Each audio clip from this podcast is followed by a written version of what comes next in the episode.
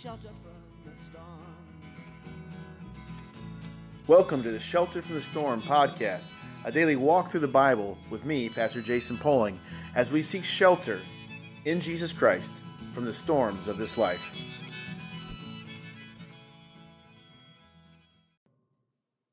It's a great day to glorify God. This is Pastor Jason Poling coming to you again with the Shelter from the Storm podcast, a daily deep dive, brief deep dive into God's Word. And uh, we have been away for quite some time. Uh, just needed a couple weeks off. There's just so much uh, going on here these days with uh, getting church back in order and getting people back into the into the building and we've been doing a lot of stuff online I'm right now streaming to twitch.tv backslash pastor jaypo j-a-y-p-o and some other platforms as well and just trying to learn a lot of technology quick i'm kind of tech savvy i'm kind of a geek kind of a nerd like that but i'm an old nerd and so this is just taking a lot of uh, effort here but what i'm doing right now i want to dive into god's word i'm always in the new american standard version when i've been doing this podcast so you can uh, turn to that but any translation uh, that you have will work. But I'm in the New American Standard. I think that's one of the most accurate translations of Scripture. So we are in Mark chapter 9. And of course, the first eight chapters. And if you haven't caught up to uh, where we're at, you can go back and listen to that on any podcasting platform and find the Shelter from the Storm podcast. Um, you can also go on our YouTube channel for Cornerstone Church Yuba City and find all those. We walk through the first eight chapters. And in those eight chapters, we saw Jesus begin to reveal himself. Right? He comes on the scene, the very first chapter of Mark. Uh, John the Baptist reveals him, and he starts to do miracles and all kinds of uh, healings and casting out demons. You know, showing that he definitely has some kind of otherworldly power. He hadn't revealed himself yet because he didn't want the people to get uh, worked up in their fervor for casting out Rome. They were only thinking about, which is typical, you see that in our culture today too, about physical kingdoms, physical powers, and political maneuverings. And so he did not want them to even go down that path because that's not what he came to do. He did not come to establish a physical Israel in that land and to dominate the world like uh, David and Solomon did. He did. He came to do something much more profound to bring the kingdom of God down to the kingdom of man. And as we see in the book of Revelation, those things will come together when all things have been put under the feet of God the Father by the power of Jesus Christ, as we see in 1 Corinthians 15. And so, uh, where we ended up in Mark 8, 8 was a pivotal chapter. It's where Peter makes his great confession that Jesus is the Christ, the Son of God. And then he blows it, right? This is typical Peter, typical us. I love that Peter uh, is in there as a disciple and as an elite disciple because we are so like him. I'm constantly up and down with God. And so he uh, proclaims Jesus, which is the whole the whole point. This is who he really is, the Messiah the Son of God, the God man. And then he can't handle Jesus's missional statement. Jesus is very clear about why he came. He came to die so that we could, in Mark chapter 1, repent of our sins, receive salvation and, sacri- and the cleansing for those sins, uh, repent of our sins, and then uh, believe in the good news that we would be saved eternally, we resurrected by the power of Christ. So he says in chapter 8, I'm going to die, and on third, third day I'm going to rise up but they just can't get it. So they get to Mark chapter 9, and uh, Jesus is taking them up under the Mount of Transfiguration. I'm just watching my time here. Try to go as short as I can on these. Three minutes. All right. So you, I think on Twitch you'll be able to see the text in front of you on the screen if you're watching it. Mark chapter 9, verse 1. And Jesus was saying to them, Truly I say to you, there are some of those who are standing here who will not taste death until they see the kingdom of God after it has come with power. Now, there's been some people over the years, like a noted atheist Bertrand Russell, who took issue with this text and said he couldn't believe in Jesus because he felt like Jesus got it wrong. He felt like these disciples actually died before the kingdom of God came. And of course, Bertrand Russell would say, you know, uh, looking at what the church has taught about revelation, that's when the kingdom comes in the future day that hasn't happened. So he said, hey, Jesus either lied or got it wrong. Well, in reality, what Jesus is doing here is the kingdom of God is coming, as Jesus always said, in seed form. It's going to start small and it's going to keep expanding. And it's going to, like he said about the seed that goes in the ground, and then a, a tree uh, grows up, a huge tree, and all the birds of the air uh, will nest in it. And so that's, you know, the birds um, metaphorically represent the Gentile nations. All peoples will come into that kingdom of God. So it starts small, and that's what Jesus came to do.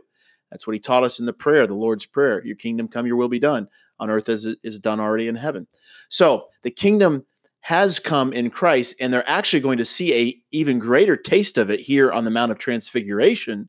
And of course, they're going to see it in the crucifixion and the resurrection, the inbreaking of the kingdom of God. And the disciples were still very much alive when all this happened. So, six days later, Jesus took with him Peter and James and John, his inner core disciples, and brought them up on a high mountain by themselves.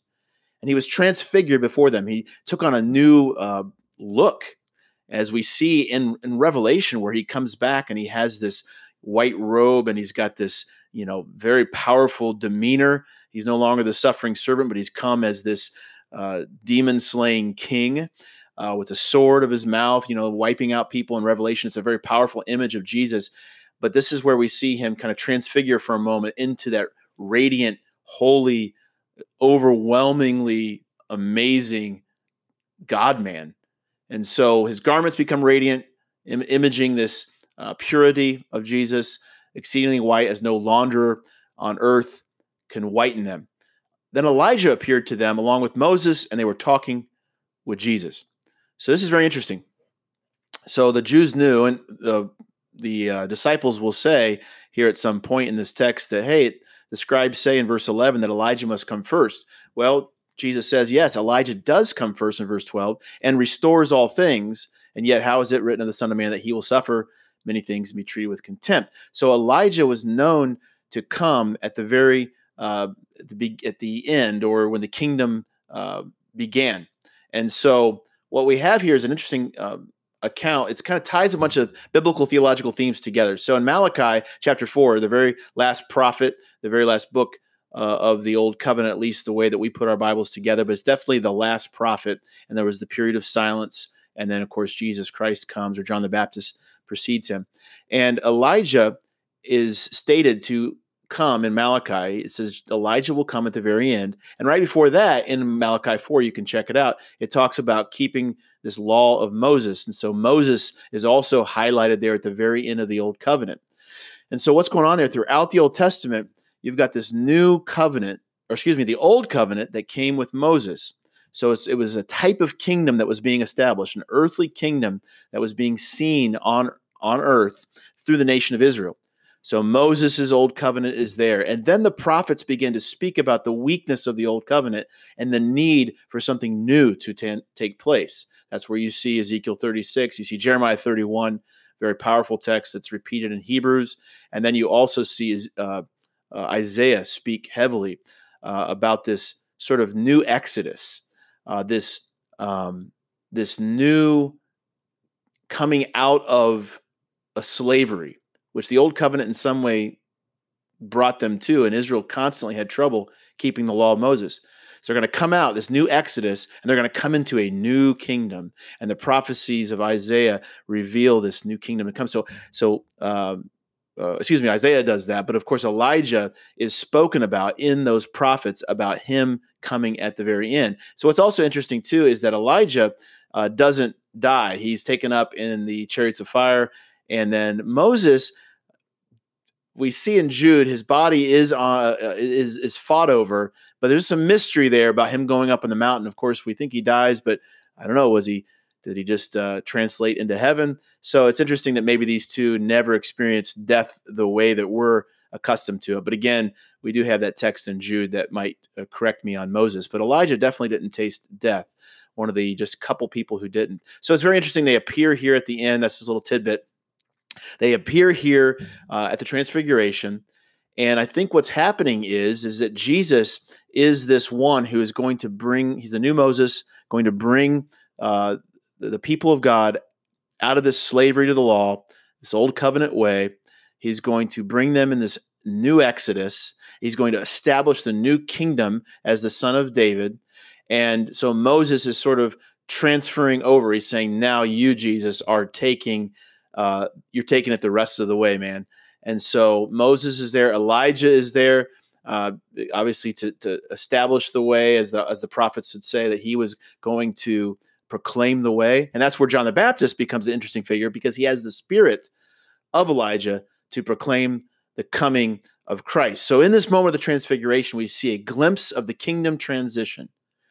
The turnover from the old covenant to the new covenant in this Jesus Christ who just said he is going to die and rise again and that is going to be the inbreaking of this new kingdom.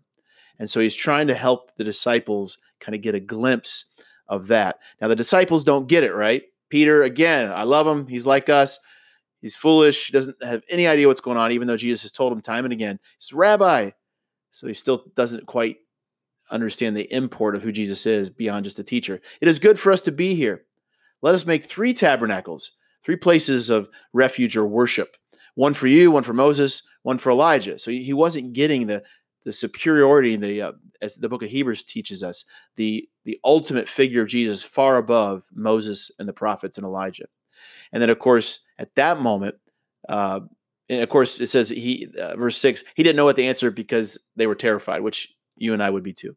Verse seven, a cloud formed, overshadowing them, and a voice came out of the cloud and said, and this is the Father speaking, This is my beloved Son. Listen to him. I'm at a minute 11 here. I'm going to try to wrap this up. Hmm. Listen to him. He did that at his baptism, which was the first inbreaking or revelation of who Jesus was. But then Jesus waits for a time into chapter 8, fully reveals himself to the disciples. And then in chapter 9, even more so, shows who he really is and that, that he is the Son of God, that he is the only one throughout the history of the nation of Israel, of, the, of all the peoples of God, uh, the peoples that God has made, all the way back to Adam, who's called the Son of God, who failed. And then you've got Noah, who fails as the Son of God. You've got uh, Israel and Abraham, they fail as the Son of God and continue to sin and break the covenant. Uh, all everyone fails. David, Solomon, Moses, all the figures. But then the true Son of God, Jesus Christ, comes in the Mount Transfiguration and shows the disciples by his transformation, but also by the word of the Father declaring again that this is my son, my one and only son, the only one who's perfect and is is perfectly mine. And so listen to him, and essentially the Father saying to him only. Then a cloud formed. Uh, excuse me, verse 8, all at once they looked around and saw no one with them anymore except Jesus alone. So at that moment, we see the transitioning to the new covenant. Interestingly, though, uh, the two witnesses that come at the end of the book of Revelation uh, that preach in Jerusalem and then get struck down and then rise up and have all these powers, um, some pe- people think it's Elijah and Moses again. And that may be because there's this weird period where we're in where the, again, kingdom has come at the cross and resurrection, but it's still being worked out. It's already happened, but it's not yet. Kind of mystery, right? But then at the end in Revelation, all loose ends get tied up. The kingdom of God becomes the kingdom of man. Uh, it's completed. And so maybe that's why uh, Elijah and Moses come again at that end point of the kingdom uh, being completed, where they come here in the transfiguration, uh, the kingdom being uh, initiated or inaugurated. So that's that's kind of interesting to see that possibly be Elijah and Moses at the end, which ties together all these biblical theological themes that I'm trying to rush through with you. But here we go. Verse uh, 9 As they were coming down from the mountain, he gave them orders not to relate to anyone what they had seen until the Son of Man rose from the dead. Again, there's Jesus not wanting anyone to get the wrong idea because the disciples clearly did, and so do so many, that he's just an earthly king come to bring a political empire. And he's not. He's coming to bring something far more expansive and greater and better for all of us, for you and me. Kingdoms rise and fall. In fact, that's something we need to think about even now as we look at all the issues in our day with Corona and all the stuff, the riots and, and people upset at each other and the, the polarization of this country. That we're going to look at a, a, can you imagine 2020 election year? It's, it's going to be the, a gladiatorial combat. It's going to be the worst campaign. Uh, there was there were some pretty bad ones in the late 1700s, early 1800s, but this is going to be awful. And um, I think what we have to realize is this that is not our ultimate objective is to try to win our political uh, battles and to establish some kind of earthly paradise or kingdom or utopia here with our ideals. We we have to see something greater. It's a kingdom to come. It's a heavenly kingdom. And that's clearly what is being taught here and throughout the New Testament. And again, here it says, they asked him, saying, Why is it that the mm-hmm. scribes say Elijah must come first?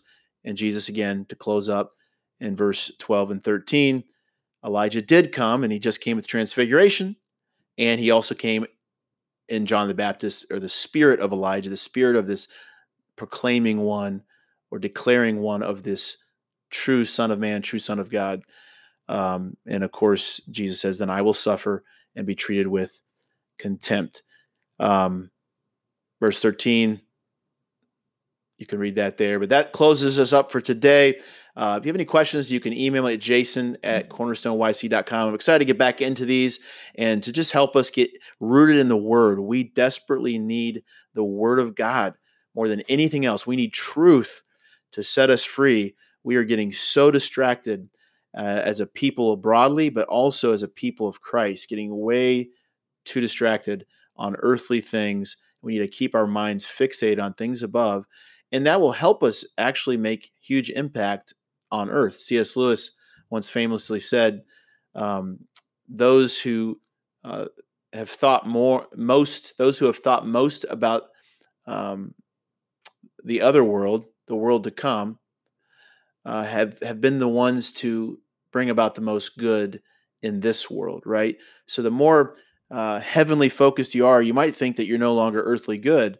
But what Lewis is right about is the more you fixate on the things above, on the earth, uh, the new earth, new heavens, the world to come, the more you're going to have a new perspective that allows you to serve in this world in radically different, supernaturally oriented, fearless uh, loving ways. That's what Jesus ultimately taught us. He was so transfixed on his ultimate mission for the kingdom of his Father, the heavenly realities, that he did the most good of any human being that's ever lived on this earth. So that's what we as Christians need to do. Stay in the Word.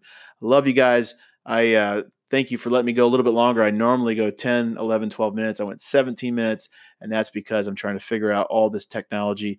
And those that are listening to this podcast uh, without seeing it, you would laugh. I've got lights all around me, GoPro on the stick. I got a mic in front of me. It's crazy town technology here, but hopefully you'll still find some encouragement from this lengthy uh, look at the Mount of Transfiguration experience with Jesus and the disciples in Mark 9. Love you. We'll talk to you. Um, see you tomorrow. Thanks for taking a few minutes today to dive into the Word of God with me.